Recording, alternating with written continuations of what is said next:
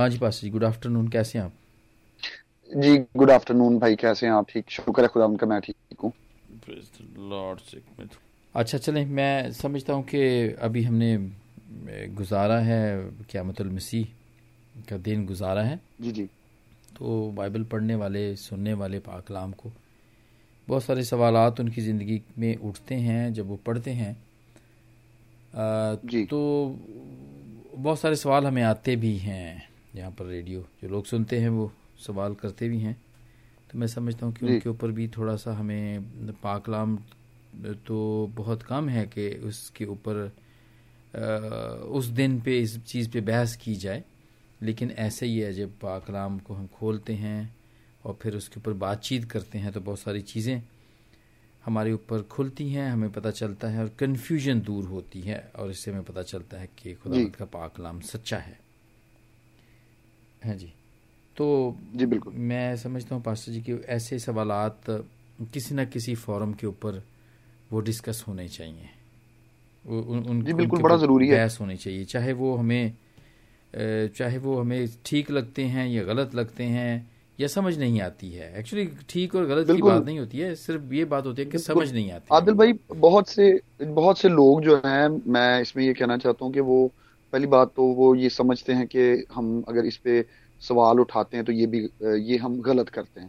तो खुदाम का कलाम एक ऐसी खूबसूरत किताब है एक ऐसा जबता तहरीर है कि जब हम इस पे बात करते हैं तो लोग शायद किसी को तो वो बुरा लगे लेकिन बहुत सी जिंदगियाँ जो हैं वो इससे तब्दील होती हैं। मैं हाँ एक शख्स के बारे में पढ़ रहा था जोश मिकडॉल उनका नाम है बड़े बहुत बड़े मुफसर हैं गुजरे हैं।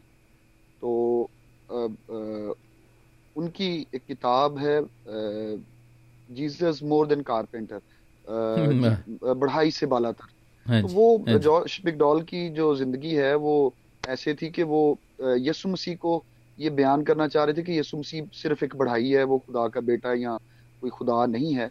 लेकिन जब वो इस बात को ढूँढने की जानब गए तो आहिस्ता आहिस्ता वो इस बात पर कायल हो गए कि यसु मसीह बढ़ाई से बाला तर है। हाँ, तो जब भी कलाम की बात बात जब भी की जाती है तो मैं ये समझता हूँ कि बहुत सारी जिंदगियाँ उससे बरकत पाती जैसे आप शुरू में कह रहे थे और बहुत से सवाल होते हैं जो लोगों के दिलों में होते हैं। चर्च में बैठ के सुनते हुए बहुत से लोग झिझक के मारे वो बात नहीं कर सकते लेकिन शायद ऐसे जो मीडियम्स हैं जिसमें रेडियो भी है जब हम इस पे बात करते हैं तो बहुत से ऐसे लोगों के सवालों के जवाब उन्हें जो है वो मिल जाते हैं।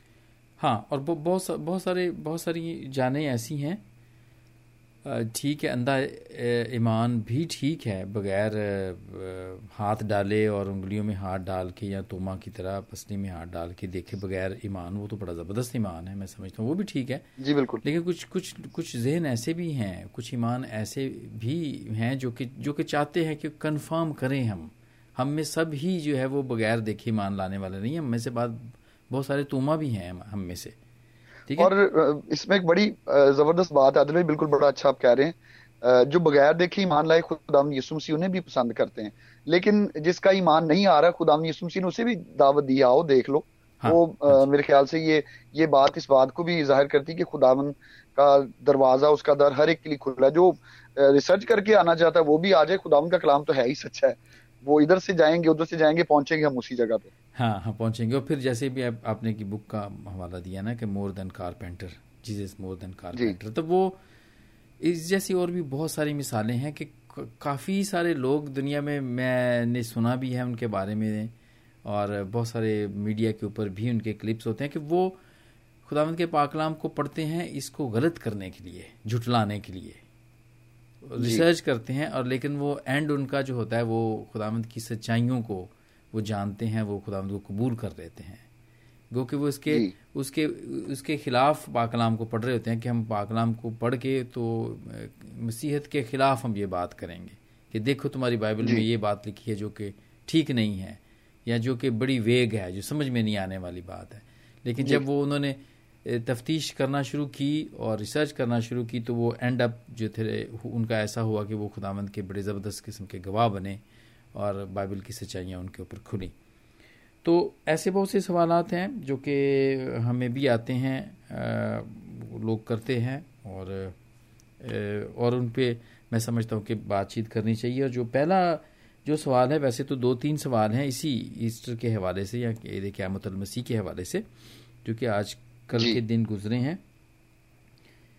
और वो हमारी बहन है वो जिन्होंने किया है इटली से और वो कहती हैं कि जब यूना के बीसवें बाब का ये सवाल है मरी मकदलिनी के ऊपर खुदामंद यसू ज़ाहिर होते हैं तो वो कहते हैं चौदहवें सोलहवें मैं से चले मैं इसको चौदहवें से पढ़ूँगा बीसवें बाब की यूना की अंजील बीसवा बाब उसकी चौदहवीं आयत से। ये कहकर वो पीछे फिरी और यस्सु को खड़ा देखा और ना पहचाना कि ये यस्सु है। यस्सु ने उसे कहा कि औरत तो क्यों रोती है? किसको ढूंढती है? जी। उसने बागबान समझकर उससे कहा मियाँ अगर तूने उसको यहाँ से उठाया हो तो मुझे बता दे कि उसे कहाँ रखा है ताकि मैं उसे ले हम्म। जाऊँ। यस्सु ने उसे कहा मरियम और उसने मुड़कर उससे अबरानी जबान में कहा रबूनी यानी आय उस्ताद। ने उसे कहा मुझे ना छू क्योंकि मैं अभी तक बाप के पास ऊपर नहीं गया लेकिन मेरे भाइयों के पास जाकर उनसे कह कि मैं अपने बाप और तुम्हारे बाप और अपने खुदा और तुम्हारे खुदा के पास ऊपर जाता हूँ। मरीम। मकदरीन ने आकर शागिर्दों को खबर दी कि मैंने खुदावंद को देखा है और उसने मुझसे ये बातें कही। हाँ जी सवाल उनका ये है कि ये खुदावंद यसु मसीह तो चालीस दिन के बाद ऊपर गए थे। असेंशन उनका चालीस दिन के बाद हुआ था। लेकिन यहाँ पे वो मरियम को कह रहे हैं कि मुझे ना छू तू क्योंकि मैं अभी बाप के पास नहीं गया। लेकिन इसके बाद वो शागिर्दों के ऊपर ज़ाहिर होते हैं ठीक है जो कि इक्कीसवें बाप के अंदर भी है लिखा हुआ यूना के इक्कीसवें बाप के अंदर भी इसका हवाला दिया गया है। और फिर इसके बाद वो और भी मतलब वो ज़मीन के ऊपर ही थे लोगों पे ज़ाहिर होते रहे बहुत सारे लोगों पे वो ज़ाहिर जी बिल्कुल। और तुमा पर भी ज़ाहिर हुए उसको भी उन्होंने टच करवाया अपने आप को। तो ये सवाल यहाँ पे थोड़ा सा वेग लगता है कि यसू ने मरियम मकदलिनी को छूने नहीं दिया अपने आप को। और ये कहा कि तुम जाकर दूसरे भाइयों को बताओ क्योंकि मैं अभी तक ऊपर नहीं गया अपने बाप के पास ऊपर नहीं गया। तो ये इस बात की यहाँ पे क्या इसका मतलब हो सकता है? जी। ये उसका सवाल है ये कि यहाँ पे क्या मतलब है इसका? आदिल भाई इसमें मैं ये समझता हूँ खुदा उनके खादम को खादम होते हुए कलाम को सीखने वाला होते हुए कि हम भी खुदा उनके खादिम हर वक्त सीखते रहते हैं लेकिन जो मैं इस बात को देखता हूँ यहाँ पर पहली बात तो हम मरियम मगदलिनी की बात करते हैं। हाँ जी मरियम मगदलिनी कि वो कौन थी और क्या थी वो। हाँ जी। जी बिल्कुल ये खुदावन यसुमसी की एक शागिर्द है खुदावन यसुमसी के साथ रहने वाली। और खुदावन यसुमसी की जो ज़मीनी खिदमत है उसमें शागिर्द मसीह यसु के साथ है। और कुछ ऐसे भी खुदा यसु मसीह के शागिर्द थे मसीह यसु के फॉलोअर्स थे जो मसीह यसु के साथ इस तरह तो नहीं रहते थे जिसमें बहुत से अमीर लोग भी थे और वो खुदा यसु मसीह की मिनिस्ट्री को खिदमत को सपोर्ट करते थे। तो ये खातन भी खुदा यसु मसीह के साथ मौजूद होती थी और मरियम मगदलिनी बड़ी बड़ी एक अहम खातून है जो मसीह यसु के साथ हर वक्त रहने वाली खातन में से एक है। हाँ और हाँ यही खातून जो है ये खुदा यसु मसीह की सलीब के पास भी खड़ी हैं। हाँ, जहाँ पर हम यूना की झील उन्नीसवें बाब में और पच्चीसवें आयत में देखते हैं तो वहाँ पर खुदाम यसुमसी की माँ और उसकी माँ की बहन मरियम कुलुपास की बीवी और मरियम मगदलिनी ये तीन खातन जबकि शागिर्द मर्द जो हैं वो वहाँ पर मौजूद नहीं। तो ये वहाँ पर हैं और जब खुदाम यसुमसी के बदन को कब्र में रखा जा रहा था तो उस वक्त भी ये खातन वहाँ पर मौजूद थी और ये चाहती थी कि ये बदन के ऊपर खुशबुएँ जो है मलें। जब हम तारीख में और जो बुक्स हैं उनमें पढ़ते हैं तफसील के साथ बाइबल मुकदस में इतना तफसील से नहीं लिखा तो जो दफनाने वाले थे चूँकि सब्बत शुरू हो रहा था तो उन्होंने कहा कि आपके लिए मौका होगा सब्बत अभी आ गया तो सब्बत के दिन काम नहीं करना। तो ये खातन कब्र तक मेरे कहने का मतलब बताने का मतलब ये है कि ना सिर्फ़ खिदमत में बल्कि सलीब के मंजर में और उसके बाद कब्र तक ये खुदा यसुमसी के साथ ये गई और उसके बाद मरियम मगदलिनी जो है उसका ज़िक्र मिलता है कि जब ये खुदा यसुमसी की कब्र जो एक बाग जो था उसमें थी हाँ कब्र जो हम इस इस बात को भी जानना ज़रूरी कि वो कब्र जो थी वो एक चट्टान में थी गार में कब्र थी और यीशु मसीह के बदन को वहाँ पर रखा गया। कब्र जो हमारे यहाँ पर जो कल्चर में होता कि ज़मीन को खोद कर ऐसा हरगिज नहीं हुआ हाँ बल्कि उसको चट्टान की जो कब्र बनी हुई थी जिसमें पहले कभी किसी को नहीं रखा गया उसमें खुदाम यसु मसीह के बदन को रखा गया। रखा उन, अब, उन दिनों में ऐसी ही कब्रें हुआ करती थी। जी बिल्कुल ये अभी भी मसीह की कब्र नहीं थी वो किसी और की कब्र थी। किसी और यसु मसीह के लिए कब्र भी नहीं खोदी गई हाँ, कब्र भी हाँ, बनाई नहीं गई वो किसी और की कब्र में गया। उसमें रखा गया। हाँ जी पास ये, ये मुझे थोड़ा सा इसका याद आ रहा है कि मरियम मगदलिन ये वही तो नहीं है जिसमें से खुदावंद यसू ने सात बदरुओं को निकाला था। बदरूहें भी निकाली बिल्कुल बिल्कुल ये और ये खातून है। मार्था या मरथा और लाजर की बहन भी थी ये। हाँ जी हम इसका ज़िक्र पढ़ते हैं। और ये वही मरियम है जिसने खुदाम यसु मसीह की मौत से पहले उनके उस पर अतर डाला था। और हाँ ये खुदाम यसु मसीह यहाँ पर ये बड़ी अमीर औरत थी ये इसके बारे में मैं पढ़ रहा था कि यहूदी औरत थी और बड़ी अमीर औरत थी और ये अपने पैसे से भी खुदावंत की खिदमत करती थी। और लाजर की मौत पे भी वहीं थी लेकिन ये खुदावंत ये मुझे भी याद आ गया वो आप जो बात कर रहे हैं ना मार मार्था और जब खुदाम यसु मसीह के घर गए थे तो ये मरियम बैठी खुदामद के पास बैठी रही थी और मरथा काम कर रही थी और वो कहती थी कि ये इसको तो क्या ये भी काम करे मैं तो अकेली ही काम कर रही हूँ घर का। है जी?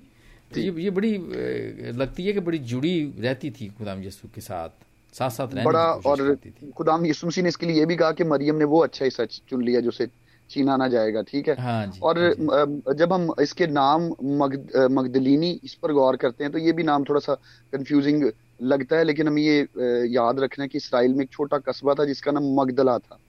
तो उस नस्बत से क्योंकि ये वहाँ के रहने वाले थे तो उस नस्बत से इसका नाम मरियम मगदलिनी जो है वो बाइबल मुकदस क्योंकि बहुत सी मरियम है। यहाँ पर खुदा यीशु की माँ का नाम मरियम है जो सलीब के मंजर में पास खड़ी है। और एक और मरियम है जो मुकदसा मरियम की बहन है। तो उसे मरियम कुलुपास की बीवी कहकर ज़ाहिर किया गया है। कॉमन नाम मरियम जी कॉमन नाम है तो इसलिए उनको थोड़ा सा अलहदा और ये ये कोई इसका मतलब मैं ये कहूँगा कि इसकी कोई शजरा नसब में लिखा हुआ नाम नहीं बल्कि इनको अलहदा करने के लिए कि ये मगदलिनी है मरियम ये मरियम मगदलिनी है और ये कुलुपास की जो बीवी मरियम है ये वो है। ताकि अगर कभी किसी को कोई पैगाम देना हो तो ये बात समझ में आ जाए कि ये पैगाम किसके लिए है और ये बात किसकी हो रही है। बाइबल में भी इनको इसी तरह लिखा गया और खुदाम यसु की माँ जो मरियम है उनको हमेशा यही लिखा गया कि यसु की माँ मरियम। अच्छा ठीक वो वहाँ पे खास तौर पे बताया गया ताकि समझने वाला समझ जाए कि ये कौन सी मरियम की बात समझ ले कि कौन सी मरियम की जो है वो बात हो रही है। हम्म, इसमें आदिल भाई जो अभी योहन्ना की अंजील और उसके बीसवें बाब की बाबत आपने बात की जो हाँ बहन का सवाल भी था कि हाँ जी। जी बिल्कुल। वहाँ पे लिखा कि यसु ने उससे कहा मरियम क्योंकि जो इसके पीछे बात हो रही है मरियम मगदलिनी की हो रही है बीसवें बाप के आगाज़ में। तो यहाँ पर उसका मगदलिनी नहीं लिखा गया बल्कि मरियम ही लिखा गया है। उसने मुड़कर उससे इब्रानी ज़ुबान में कहा रबुनी जब खुदामन यसुम सिंह ने उसका नाम मरियम पुकारा तो जैसे अभी हम बात कर रहे थे तो वो ज़ाहिर है वो मसीह यसु उसके उस नाम से जो उसका नाम था मगदलिनी वो पूरा नाम उसका पुकारा होगा मरियम। या क्योंकि उन्होंने एक अच्छा साढ़े तीन बरस का वक्त इकट्ठे गुजारा है तो, तो इसी वजह से वो जब हम किसी के साथ वक्त गुजारते हैं तो उसकी आवाज़ और उसका उसका जो लहजा है हाँ, वो हाँ, हमें याद होता है। याद हो जाता है तो जब मुझे किसने आवाज़ दी बिल्कुल। है, बिल्कुल। हाँ, मुझे किसने आवाज़ दी है और वो पहचान लेता है।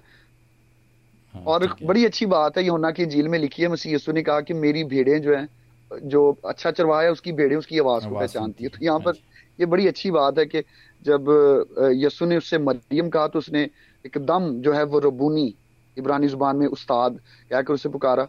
और यसु ने उससे कहा मुझे ना छू। अब जब आ, मरियम मगदलिनी को ये पता चला कि ये तो उस्ताद है और इसने मुझे पुकारा है तो फिर ज़ाहिर है वो उसने अपनी मोहब्बत का इजहार करना था कि वो उसे छू रही है। और खुदा यसु मसीह उससे कहते हैं कि मैं मुझे ना छू मैं अभी तक अपने बाप के पास नहीं गया। इसमें आदर भाई बहुत सारी बातें जो हैं वो हो सकती हैं शायद जो सुनने वाले हैं। उनके पास भी बहुत सारी इसके लिए बातें हूँ लेकिन मैं खुदा के कलाम को एक पढ़ने वाला या सीखने वाला मैं ये समझता हूँ।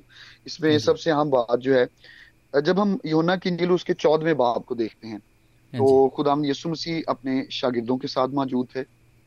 और चौदहवें बाब से पहले जब हम तेरहवें बाब को देखते हैं और उसके बिल्कुल आखिर में देखते हैं तो पत्रस शमौन पत्रस जो है मसीह यसु से कहते कह रहा है ए खुदावन तू कहाँ जाता है? यसु ने जवाब दिया मैं जाता हूँ अब तो अब तू मेरे पीछे नहीं आ सकता। मगर बाद में पीछे आएगा। पत्रस ने उससे कहा है खुदावन अब मैं तेरे पीछे अब तेरे पीछे आ, मैं क्यों नहीं आ सकता? आ, मैं तो तेरे लिए अपनी जान दूँगा। यसु ने जवाब दिया तू मेरे लिए अपनी जान देगा। मैं तुझसे सच कहता हूँ कि मुर्ग बांग न देगा। उसी यसु ने बताया कि मैं जाता हूँ मैं जा रहा हूँ कुर्बान होने के लिए तो पत्रस का यहाँ पर नज़र आता है कि वो मसीह यीशु को कहता है कि ऐसा नहीं हो सकता मैं जान दूँगा। हाँ, मसीह हाँ पहले से बता देते कि तू मेरा इनकार करेगा। फिर चौदवा बाब जो है बड़ा अहम है इस बात को जानने के लिए कि मसीह यीशु कहते हैं कि तुम्हारा दिल ना घबराए तुम खुदा पर ईमान रखते हो मुझ पर ईमान रखो। मेरे बाप के घर में बहुत से मकान है अगर ना होते तो मैं तुमसे कह देता। और मसीह यीशु कहते हैं कि मैं जाता हूँ। बाप के घर में मकान है अगर ना होते तो मैं तुमसे कह देता मैं जाता हूँ। ताकि जाकर तुम्हारे लिए जगह तैयार करूँ। अब पस मंजर में जो बात हो रही है वो मसीह यसु की जो आ, मौत है सलीबी मौत उसकी बात हो रही है और पत्रस रसूल ये कह रहे हैं कि मैं तो अपनी जान भी दे दूँगा। तो यसु मसीह ने कहा तू मेरे लिए अपनी जान देगा। मैं तो ये कहता हूँ कि तू मेरा इनकार कर देगा। हाँ जान देने की बात हो रही है और उसके साथ ही चौदहवें बात के आगाज़ में मसीह यस्सु कहते हैं कि मैं जाता हूँ ताकि जाकर तुम्हारे लिए जगह तैयार करूँ और फिर आकर तुम्हें अपने साथ ले लूँगा ताकि जहाँ मैं हूँ वहाँ तुम भी हो और ये बात जब हम इसको देखते हैं तो ज़ाहिर है शागिर्द वहाँ पर मौजूद है मैं ये समझता हूँ मैं फिर ये कहना चाहूँगा कि शायद आ, सुनने वाले जो हैं जो उनकी शायद इसमें राय मुख्तलिफ़ हो सकती है लेकिन मैं इसमें समझता हूँ कि मौका ये जो मरियम मकदलिनी है जब खुदा यसु मसीह उसको नज़र आए जी उठने के बाद हाँ तो उसने मसीह यसु को जो है वो छुआ शायद उसने उसे पकड़ लिया हो। पाँव पाँव पकड़ने की ज़्यादातर तो वहाँ के लोग खुदाम यीशु के पाँव क्योंकि ये ये भी वो हाँ जी। वो वो पाँव पे इन्होंने डाला था ना अपने अपने आंसुओं से और अपने हाँ सर के बालों से। आंसुओं से पाँव हाँ को भी धोया था जी बिल्कुल। तो ताजीमन वो मसीह यीशु के पाँव पकड़ती है और चाहती है इसमें मसीह यीशु ये कहते पकड़ना चाहती है ये छूना चाहती है अभी ये कि छुआ अभी उसने छुआ नहीं है वो कोशिश कर रही तो मसीह यसु ने उसे बताया कि अभी मैं बाप के पास नहीं गया।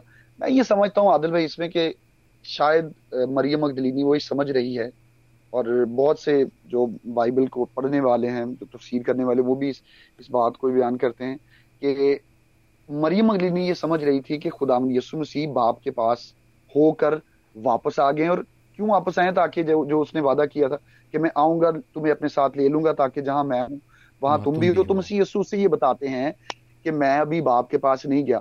और बड़ा अहम है इसमें जो दूसरा सवाल है उसका भी मैं उसको भी साथ ही लेकर चलूँगा कि ये उस्ताद कहकर पुकार लेती है। इसने यहाँ पर कुछ नहीं कहा कि तू तू कोई रूह तो नहीं पहले जब तक आ, हम इसको देखते हैं इससे पहले की आयात में और वो कलाम ये लिखा है कि उसने उससे कहा औरत तू क्यों रोती है? उसने कहा कि मेरे खुदावन को उठाकर पहले इसको मसीह यसु का पता नहीं चला।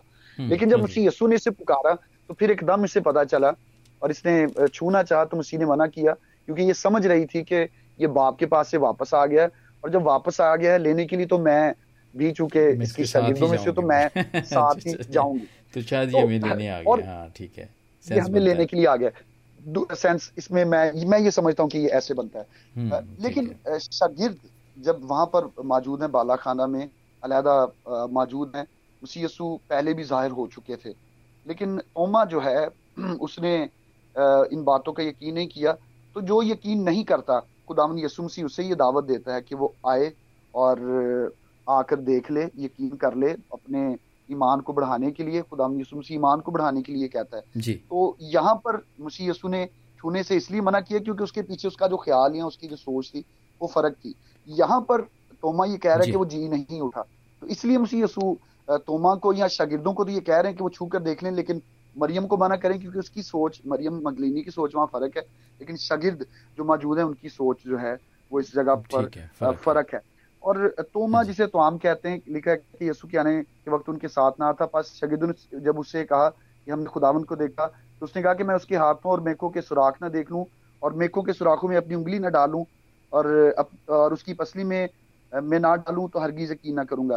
फिर यसु मसीह आए और फिर लिखा फिर उसने तोमा से कहा अपनी उंगली पास लाकर मेरे हाथों को देख और अपने अपना हाथ पास लाकर मेरी पसली में डाल और बेतकाद ना हो बल्कि इतकाद रख। अभी तोमा ने आ, उंगली डालकर नहीं देखा। मैं ये समझता हूँ जैसे कलाम में लिखा है। तोमा ने जवाब में उसे कहा ए खुदावन जी।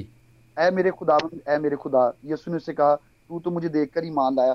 मतलब मसीह यसु ने से इसलिए छूने की इजाज़त दी ताकि उसका ईमान बढ़े। तो जब उसी यसु ने इतनी बड़ी स्टेटमेंट दे दी इतनी बड़ी बात कह दी तो वो है मेरे खुदावंद है मेरे खुदा कहकर इस बात को मान गया कि वाकई खुदावंद खुदाबंद है। हाँ। जी। जी बिल्कुल। हाँ ठीक है बड़ी ज़बरदस्त आंसर लेकिन मैं यहाँ पर ना मैं एक और ख्याल पेश करूँगा। एक्चुअली है तो सारे ये रिसर्च रिसर्च वर्क है ख्याल ही हैं सारे और इसी तरह ही तफसीरें हैं ये सारी। और जिनसे हमें पता चलता है कि बात क्या है और इसको कैसे समझना है हमने? और जी पास्टर एडम क्लार्क हैं, ये लिखते हैं, मरियम के बारे में लिखते हैं। मरियम मगदलिनी हमेशा से ही खुदावंद यसु के साथ बड़ी जुड़ी रहती थी ये। छोड़ती नहीं थी ये। जैसे ये जैसे वो जाते हैं लाजर के घर में तो मार्था जो थी, मर्था जो थी, वो भी यही शिकायत करती है कि ये यसु तेरे पास ही बैठी, तेरी बातें सुन रही है, मेरे साथ नहीं हेल्प कर रही है। काम मैं अकेली ही कर रही हूँ। और फिर जब अतर डाला है तो तब भी ऐसा ही था। इतनी अकीदत थी इसकी। तो ये यहाँ पे ये कहते हैं एडम क्लार्क ये कहते हैं अपनी तफसीर में कहते हैं थियोलॉजियन है ये भी और ये कहते हैं कि खुदाम यसु एक्चुअली ये जब तर्जमा हुआ है तो ग्रीक पे से ये तर्जमा हुआ है तो वो कहते हैं कि वहाँ जो ग्रीक का तर्जमा है उस उसमें जो इंग्लिश को जब उसमें ट्रांसलेशन करते हैं तो वो कहते हैं कि do not stick with me और do not cling with me यानी कि मेरे साथ ही अब जुड़े ना रहो जाओ और जाके बताओ। ठीक है? हाँ, बिल्कुल। जाके बताओ। की हाँ, खुशखबरी सुनाओ। हाँ खुशखबरी जाके सुनाओ। अभी यहीं ना बैठे रहो मेरे पास ही। ठीक है?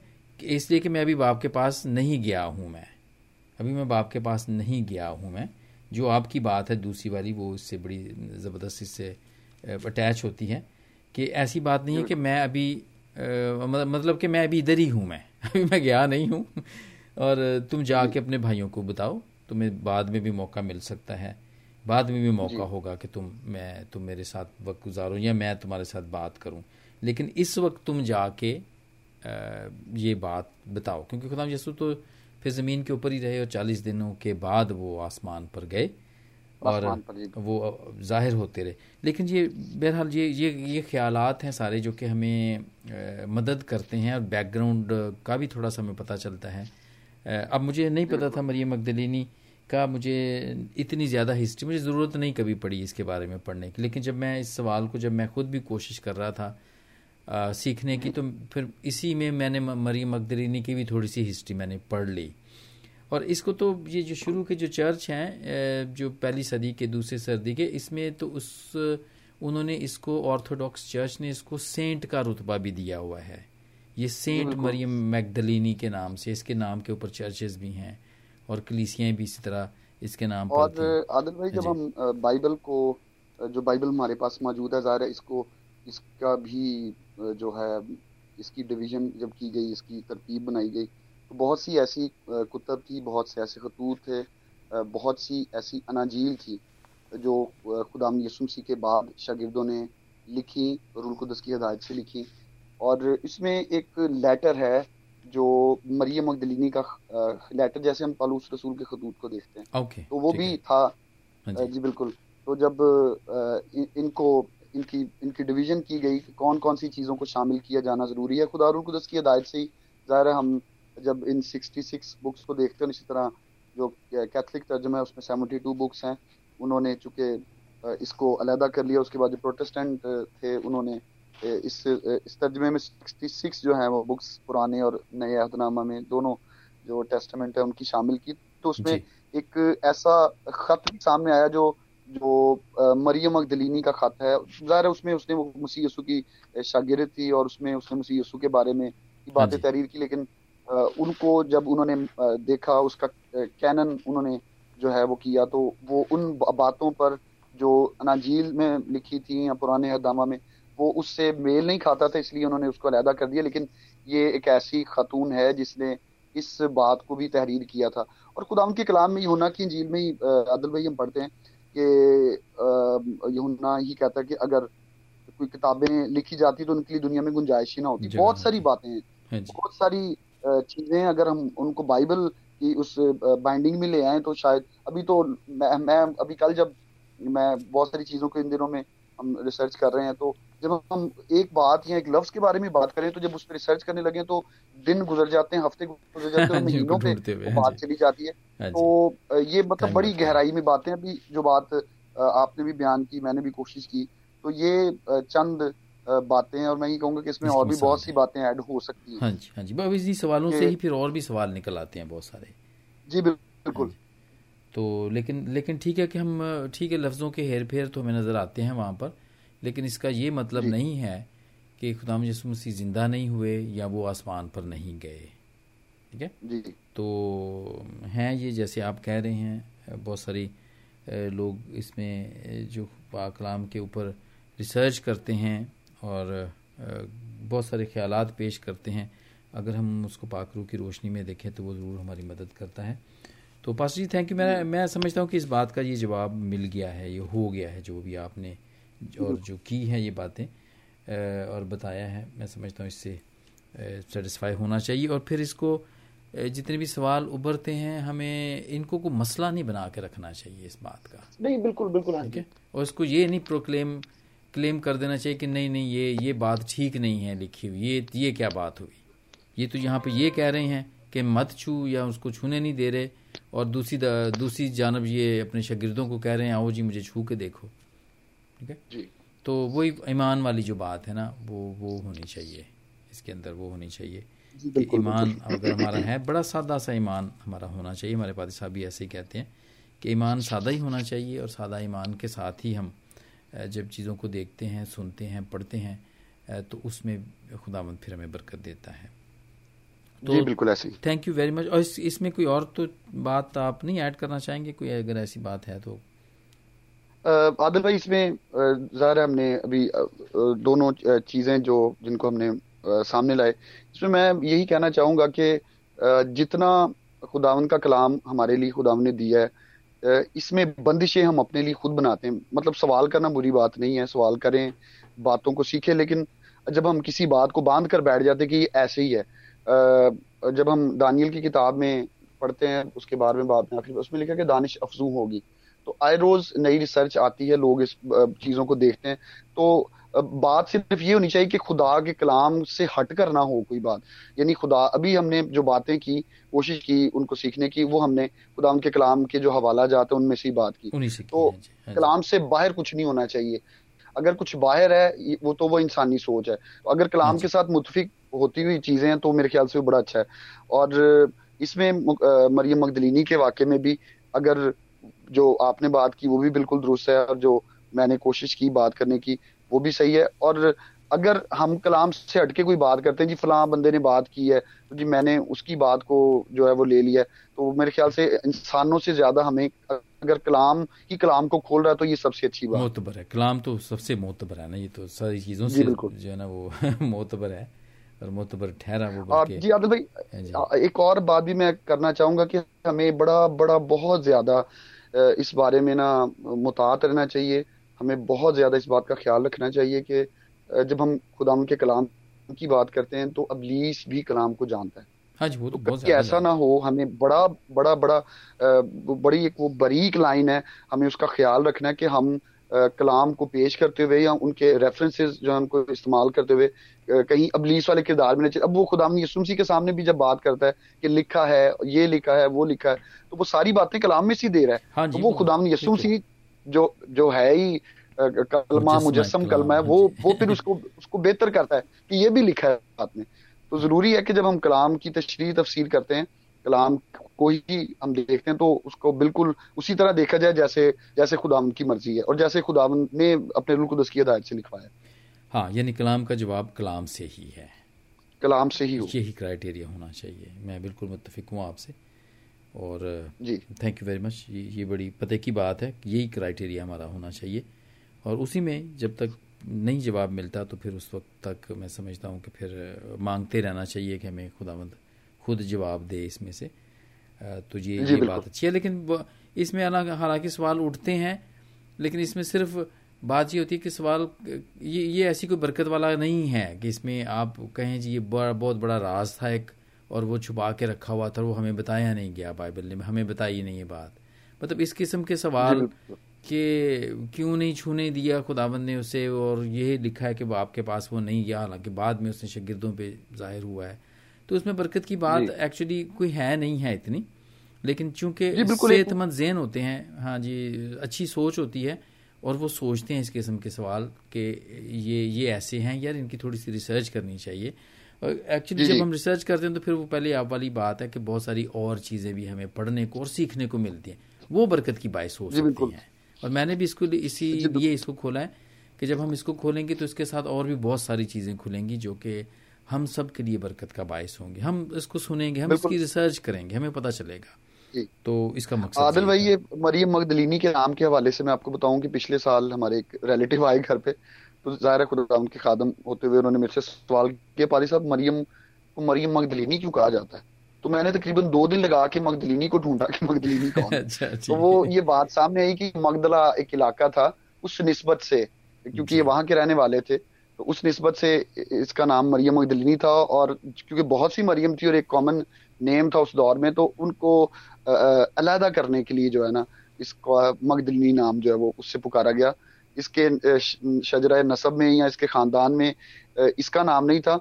जैसे हम जिस कल्चर में पाकिस्तान में इंडिया में रहते हैं तो कई दफ़ा कोई माइग्रेट करके जैसे कोई इंडिया से आया जलंधर से तो उनको जलंधरी है कहते हैं। हाँ, हाँ, बिल्कुल बिल्कुल, बिल्कुल और या हाँ कोई किसी भी मतलब एरिया से आया हो तो वो उनकी फैमिली को उनके नाम से पुकारा जाता तो एकदम फिर वो वो बंदा जो है उस जगह पे पहुँच जाता कि अच्छा ही उसकी बात हो रही है। हाँ, तो हाँ, बिल्कुल नासरत से थे गलीली भी उसे कहा गया है। हाँ। शागिदों को गलीली कहा गया है। हाँ, हाँ, गलीली हाँ, मर्द उन्हें कहा गया कि गलील के रहने वाले। आए हुए हाँ जी।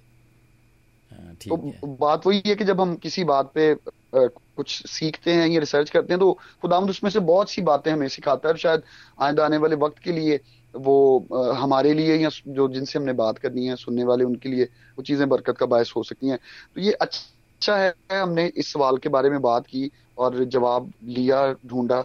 तो ये कोई ऐसा मसला नहीं है। बात वो मैं ये कहना कहना चाहूँगा कि ये इन बातों से निजात पे कोई असर नहीं पड़ने वाला कि अगर ये हमें नहीं पता होगा तो इसका मतलब ये नहीं कि हम निजात याफ्ता नहीं है। तो अक्सर ऐसे सवाल आते हैं सामने आते रहते हैं।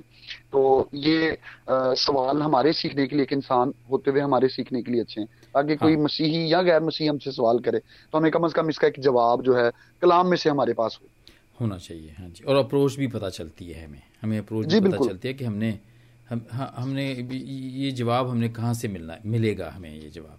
और ये और पास फिर वही मैं बात कहूँगा कि ये ये सवाल एक्चुअली सवाल जवाब ना चर्च में नहीं होते हैं।